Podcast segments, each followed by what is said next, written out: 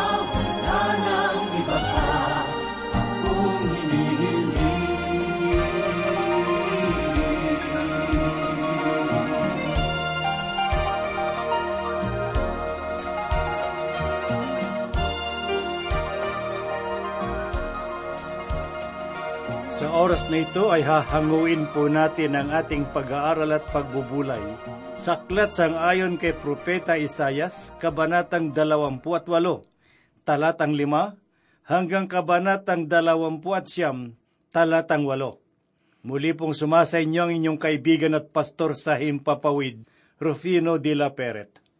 May mga nagsasabi na ang kapangyarihan ay kaakibat ng pananagutan at ang malaking pagkakatiwala ay nangangahulugan rin ng malaking pagsusulit. Ang mga kabanata sa ating pagbubulay sa sandaling ito ay may kinalaman sa kahatulan at mga panghinaharap na kalagayan na mararanasan ng bansang Israel. May ilang mga pahayag na nasulat sa mga kabanatang ito na katutunghaya ng magagandang aral para sa ating pang-araw-araw na pamumuhay. Kayo po ay aking inaanyayahan na lakbayin natin ngayon ang aklat na sinulat sang ayon kay Propeta Isayas, sapagkat ang mga katotohanang nasusulat ay magbibigay sa atin ng sigla at pananampalataya sa ating Panginoong Heso Kristo. Basahin po natin ngayon ang ikalimang talata ng ikadalawampu at walong kabanata na ganito po ang sinasabi. Sa araw na iyon ay magiging korona ng kaluwalhatian ang Panginoon ng mga hukbo at putong ng kagandahan sa nalabi sa kanyang bayan. Ang katagang sa araw na iyon ay tumutukoy sa panghinaharap na kalagayan ng Israel sa pagparito ng Panginoong Heso Kristo. Kapansin-pansin na ang pahayag na ito ay ipinabatid ng Diyos kay Esayas sa panahong ang Israel ay nasa ilalim ng takot at pagkaalipin. Ang Ephraim ay bumagsak dahilan sa kanyang kapalaluan. Hindi siya nagpasakop sa panukala ng Panginoon. Sa halip na korona ng kalwalhatian ng kanyang makamtan, ay korona ng kabiguan ang kanyang tinanggap. Subalit, hindi lamang kapalaluan ang naging dahilan ng kanilang pagbagsak, kundi sinasabi sa ikanim at ikapitong talata ang ganito, At espiritu ng katarungan sa kanya na nakaupo sa paghatol, at lakas sa kanila na nagpaurong ng labanan sa pintuan. Ang mga ito ay sumusuray din dahil sa matapang na alak ay hahapay-hapay. Ang pari at ang mga propeta ay sumusuray din dahil sa matapang na alak. Sila'y nalilito ng alak, sila'y pahapay-hapay dahil sa matapang na alak. Sila'y nagkakamali sa pangitain, sila'y natitisod sa paghatol. Paglalasing ang naging suliranin na lumaganap sa Huda. Napakalungkot malaman na maging ang mga kinikilalang propeta at mga pari ay nasadlak sa ganitong gawain. Dahil sa alak, ang kanilang mga isipan ay naging magulo at ang kanilang mga gawa ay naging katawa-tawa. Kaya sila ay nagmistulang mga musmos na kinakailangang paulit-ulit na palalahanan. Ang sinasabi sa ikalabing tatlong talata ay ganito po, Kaya't ang salita ng Panginoon ay magiging sa kanila'y tuntunin sa tuntunin, tuntunin sa tuntunin, bilin sa bilin, bilin at bilin, diti kaunti, dooy kaunti, upang sila'y makahayo at makaatras at mabalian at masilo at mahuli. May mga dalubhasa sa banal na kasulatan ang nagsasabi na si Propeta Isayas ay isang propeta ng pangkaraniwan. Ito ay dahil sa bawat pahayag na lumalabas sa kanyang mga labi ay mula sa pangkaraniwang bagay na nakikita, ginagamit at nararamdaman ng tao araw-araw. Subalit kung ating susuriin ang kakuparan ng pangunawa ng mga tagahuda, ang siyang naging dahilan upang si Propeta Isayas ay magturo sa gayong paraan. Ang sinasabi sa ikalabing apat na talata, Kaya't inyong pakinggan ang salita ng Panginoon, kayong mangungutya na namumuno sa bayang ito sa Jerusalem. Ang hatol na iginawad sa bansang Israel sa pamamagitan ng pagkabihag ay naging malaking babala para sa kaharian ng Huda. Nais ipaunawa ng Panginoon na kung paanong hahatulan niya ang Israel dahil sa kanilang kasamaan, hindi rin siya magdadalawang isip na igawad ang hatol sa Huda kung hindi siya magbabalik loob sa Diyos at magsisisi sa kanyang mga kasalanan. Kaibigan, kung ang Israel sa panahong iyon ay halimbawang ipinakita ng Diyos para sa Huda, gayon din naman ang Jerusalem sa kasalukuyan ay isang babala para sa atin na merong makatarungang Diyos na hahatol laban sa kasamaan. Patunay lamang ito na ang Biblia ay hindi lamang aklat na para sa nakaraan, salinlahi, kundi maging sa kasalukuyan at sa darating pang mga panahon, sapagkat mangyayari na ang langit at lupa ay mapaparam, subalit ang salita ng Diyos ay hindi babalik sa Panginoon na walang kabuluhan. Ganito po naman ang isinasabi sa ikalabing limang talata. Sapagkat inyong sinabi, kayo nakipagtipan sa kamatayan, at sa siyol ay nakikipagkasundo kayo. Kapag ang mahigpit na hagupit ay dumaan, ito ay hindi darating sa atin. Sapagkat ating ginawang kanlungan ang mga kabulaanan at sa ilalim ng kasinungalingan ay nagkubli tayo. Ang pahayag na ito ay anino lamang ng pang hinaharap na pagpapasya na gagawin ng bansang Israel. Ang kamatayan at siyol na binabanggit sa talatang ito ay tumutukoy sa Antikristo na lilin lang sa kanilang mga pag-iisip sapagkat akalain nilang siya ang tunay na Mesyas. Ang taong ito ay tinaguriang ang tao ng kasalanan, halimaw ng lupa at karagatan at kampon ng kadiliman. Dahil sa kanyang pambihirang katusuhan at kapangyarihan, iisipin ng lahat na siya nga ang itinakdang Mesyas. Subalit ang hindi nila alam, siya ay patungo sa malagim na kapahamakan. Subalit ano ang magiging katugunan ng Diyos sa katampalasanan ng Antikristo? Mga kaibigan, ang kasagutan ay mababasa po natin dito sa ikalabing anim na talata ang sinabi ni Propeta Isayas. Kaya't ganito ang sabi ng Panginoong Diyos, Aking inilagay sa sayon bilang pundasyon ng isang bato, isang batong subok, isang mahalagang batong panulok na isang tiyak na pundasyon. Siyang naniniwala sa Kanya ay hindi magmamadali. Marahil na itanong na natin sa ating sarili kung ano nga ba ang nararapat na kasagutan para sa kalagayan ng ating bayan at sa bawat kabulukan at mga kasinungalingan na nangyayari sa ating bayan ngayon. Bilang tugon sa bagay na ito, ako ay naniniwala na ang ating hinaharap na kasagutan ay masusumpungan sa katotohanang ipinahayag ng Diyos sa talatang ito. Niliwanag na ang pagkakaroon ng pundasyon ay lubhang mahalaga sapagkat batid ng Panginoon na ito ang magbibigay kalakasan sa atin upang makatayo sa lahat ng hamon ng buhay, kahit na tayo ay lumalakad sa karimlan. Subalit ang pundasyon na tinutukoy ng Panginoon ay hindi lamang pangkaraniwang pundasyon. Ayon sa paglalarawan ng Diyos, ang pundasyong ito ay subok, mahalagang bato na panulok at tiyak. Sa madaling salita, ang batong tinutukoy ng Panginoon ay batong kalugod-lugod sa kanyang paningin at subok ang kanyang kalooban. At napakagandang malaman na ang batong tinutukoy ni Yahweh ay ipinahayag ni Pedro sa ikalawang kabanata ng kanyang unang sulat, talatang anim hanggang walo. Ganito po ang kanyang sinabi, Sapagkat ito ang isinasaad ng kasulatan, Tignan ninyo, aking inilagay sa sayo ng isang bato, isang batong panulok na pinili at mahalaga, at sino mang sumasampalataya sa kanya ay hindi mapapahiya. Kaya't sa inyo, nananampalataya, siya'y mahalaga. Subalit sa mga hindi nananampalataya, ang batong itinakwil ng mga tagapagtayo ng bahay ay siyang naging puno ng panulok at isang batong nagpapatisod sa kanila at malaking bato na nagpabagsak sa kanila. Sila ay natiso dahil sa pagsuway sa salita na dito naman sila itinalaga. Binigyan ng linaw ni Apostol Pedro na ang batong ito ay walang iba kundi ang Panginoong Heso Kristo, ang dakilang anak ng Diyos.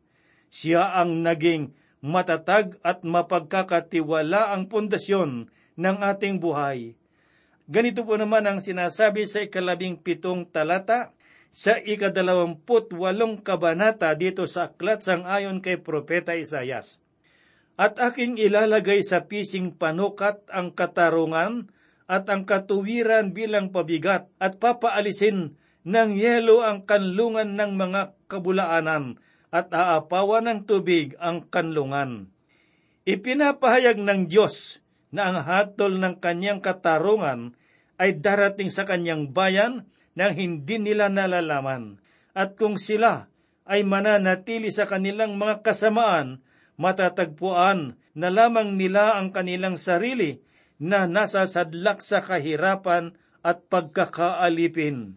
Ganito po naman ang mababasa natin sa talatang dalawampo. Sapagkat ang higaan ay napakaikli upang makaunat ang isa at ang kumot ay napakakitid upang maibalot sa kanya. Hindi kaaya-ayang kalagayan na matulog sa panahon ng taginaw kung ang ating kumot ay napakaigsi. Ito ang nais ipabatid ng Diyos sa kanyang bayan, sapagkat darating ang hatol sa kanila sa panahon ng kanilang kahirapan. Pakinggan po natin ang sinasabi sa ikadalawampu at lima hanggang dalawampu at walong talata. Kapag kanyang napatag ang ibabaw niyon, hindi ba niya bibinhian ang eneldo? At ipinupunla ang binhing kumino, at inihahanay ang trigo at ang sibada sa tamang lugar, at ang ispelta bilang hangganan niyaon? Ang eneldo ay hindi ginigiik ng panggiik na mabigat, o ang gulong man ng karwahe ay iginugulong sa kumino kundi ang emeldo ay hinahampas ng tungkod at ang komino ng pamalo. Ang trigo ay dinudurog upang gawing tinapay, sapagkat ito'y hindi laging ginigiik kapag ito'y kanyang pinaggugulungan ng kanyang karwahe at ng kanyang mga kabayo, hindi niya ito nadudurog. Ang nagiging hatol ng Panginoon ay maihalin tulad sa isang magsasaka na maingat na inaani ang kanyang mga pananim. Nalalaman ng magsasaka na bawat butil ay may pagkakaiba, kaya naman ang pag-iingat ay laging laman ng kanyang isipan. Ang pag-aani sa banal na kasulatan, lalo na sa bagong tipan, ay karaniwang sumasagisag sa darating na paghuhukom, kung saan na ang kabutihan o ng kasamaan ang magiging batayan ng gantimpala at hatol na tatanggapin ng isang tao o bansa sa panahon ng paghuhukom ni Kristo. Ang ibig sabihin, kung ang isang tao ay may matigas na kalooban para sa salita ng Diyos, ang taong iyon ay may tuturing na matigas na butil. Dahil dito, ang pamamaraan ng Panginoon sa taong ito ay ipapataw na may kabigatan din. Pakinggan po natin ang sinabi ng Panginoong Heso Kristo tungkol sa bagay na ito na ating mababasa at matatagpuan sa ikalabing tatlong kabanata sa Ebanghelyo sang ayon kay Mateo, talatang tatlumpo na ganito po ang kanyang sinabi. Hayaan ninyong magkasama silang tumubo hanggang sa anihan, at sa panahon ng pag-aani ay sasabihin ko sa mga manggagapas, tipunin muna ninyo ang mga damo at pagbigkis-bigkisin ninyo upang sunugin, ngunit tipunin ninyo ang trigo sa aking kamalig. Ang panahong ipinagkakaloob ng Panginoon sa bawat isa ay biyayang dapat nating pahalagahan.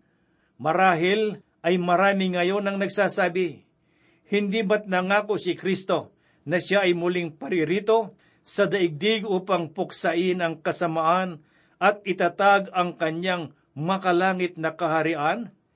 Nasaan na siya ngayon? Bakit maraming taon na rin ang nakaraan, ngunit ang kanyang pangako ay hindi pa rin nagaganap?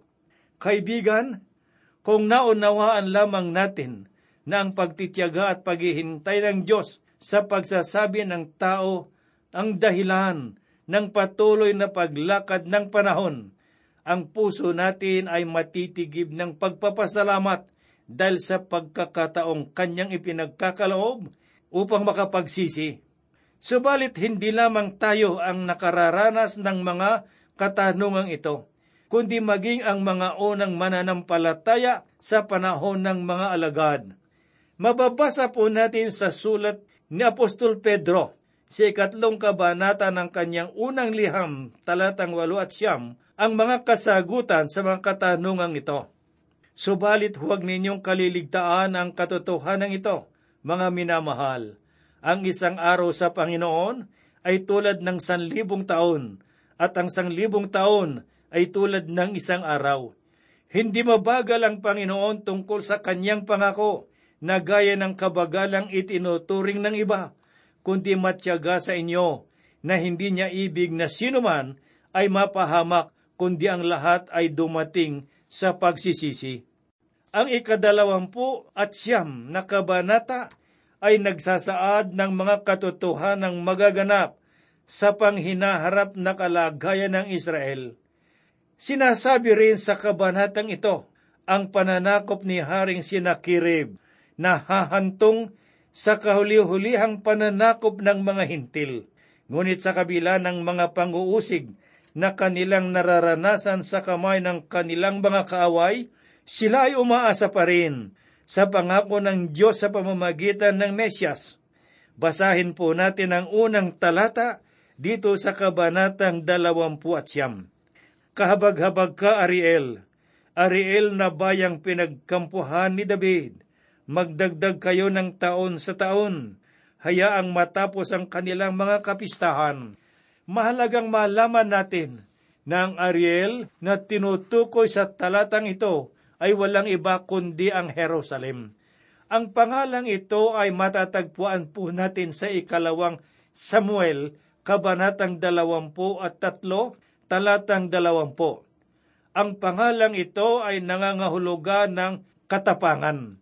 Sa paglalarawan bilang isang leon ng Diyos, subalit sa kabila ng ganitong uri ng karangalan, ang hatol ng Panginoon ay kanyang ibabagsak sa bayang mapagmatigas. Pakinggan po natin ang sinasabi sa ikalawang hanggang ikawalong talata dito sa kabanatang dalawampu at siyam ng aklat sang ayon kay Propeta Isayas. Gayon may aking pahihirapan ng Ariel at magkakaroon ng pananangis at pananaghoy at sa akin siya ay magiging gaya ng Ariel. Ako'y magtatayo ng kampo laban sa iyo sa palibot at kukubkubin kita ng mga kuta at ako'y maglalagay ng mga pangkubkub laban sa iyo. Ikaw ay magsasalita mula sa kalaliman ng lupa at mula sa kababaan ng alabok ay darating ang iyong salita at ang iyong tinig ay magmumula sa lupa na gaya ng tinig ng multo. At ang iyong pananalita ay bubulong mula sa alabok, ngunit ang karamihan sa iyong mga kaaway ay magiging gaya ng munting alabok. At ang karamihan ng mga malulupit ay gaya ng ipang inililipad ng hangin. At ang karamihan ng lahat ng mga bansang nakikidigma laban sa Ariel, lahat na lumalaban sa kanya at sa kanyang kuta at ang nagpapahirap sa kanya ay magiging gaya ng panaginip ng isang pangitain sa gabi.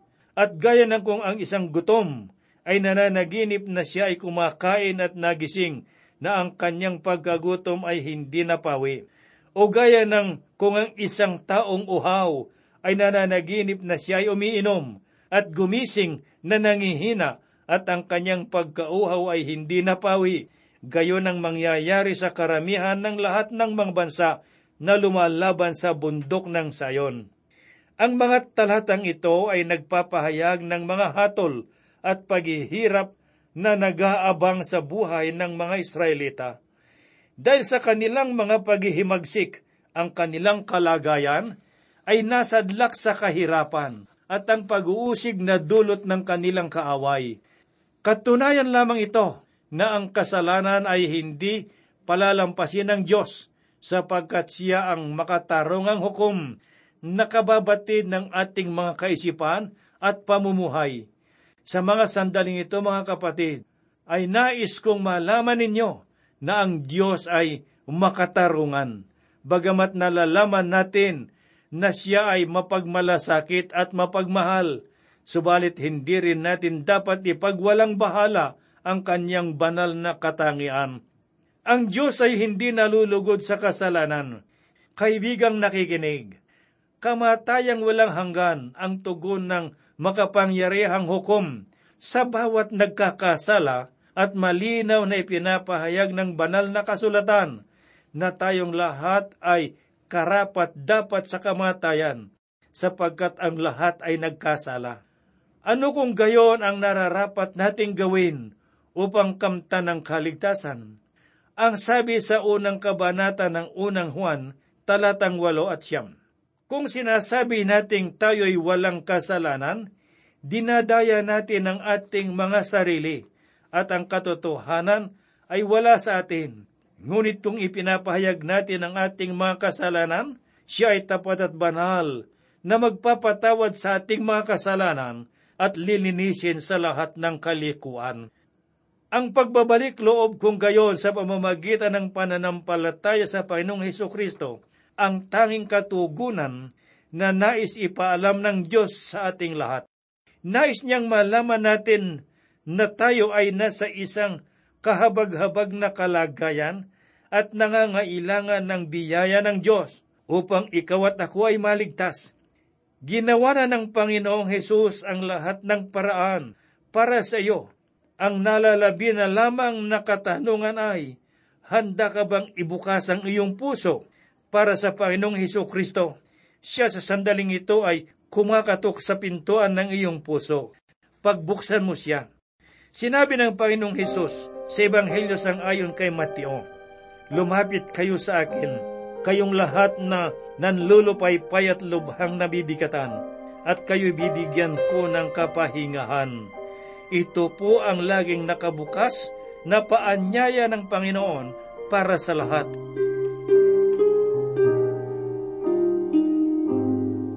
Tayo po ay manalangin. Salamat sa iyo, dakilang Diyos, sapagkat ikaw ang Diyos naming makapangyarihan sa lahat, nakakaalam ng puso at kaisipan ng bawat isa sa amin. At sa oras na ito, Panginoon, akin pong idinadalangin ang bawat mga kaibigan at mga kapatid nakikinig ng iyong mga salita sa oras na ito. Kung meron man sino sa kanila na naliligaw ng landas, nanlalamig sa pananampalataya, lumalayo ng pagkikipaghalubilo sa iyo. Sa oras na ito, Panginoon Diyos, akin pong idinadalangin na imulat mo po ang kanilang mga mata at mangusap ka sa kanila. Matuto silang magbalik loob sa iyo, Panginoon. Tugunan mo ang kanilang kalagayan. Ang mga nasa pagamutan o sa tahanan na merong dinaramdam, sa iyong pangalan ni dinadalangin ko po ang kagalingan. Kami po'y umaasa na gagawin mo tutugunin ang lahat ng aming mga dalangin sapagkat hinihiling po namin idinadalangin sa banal na pangalan ng aming Panginoong Heso Kristo. Amen. Sa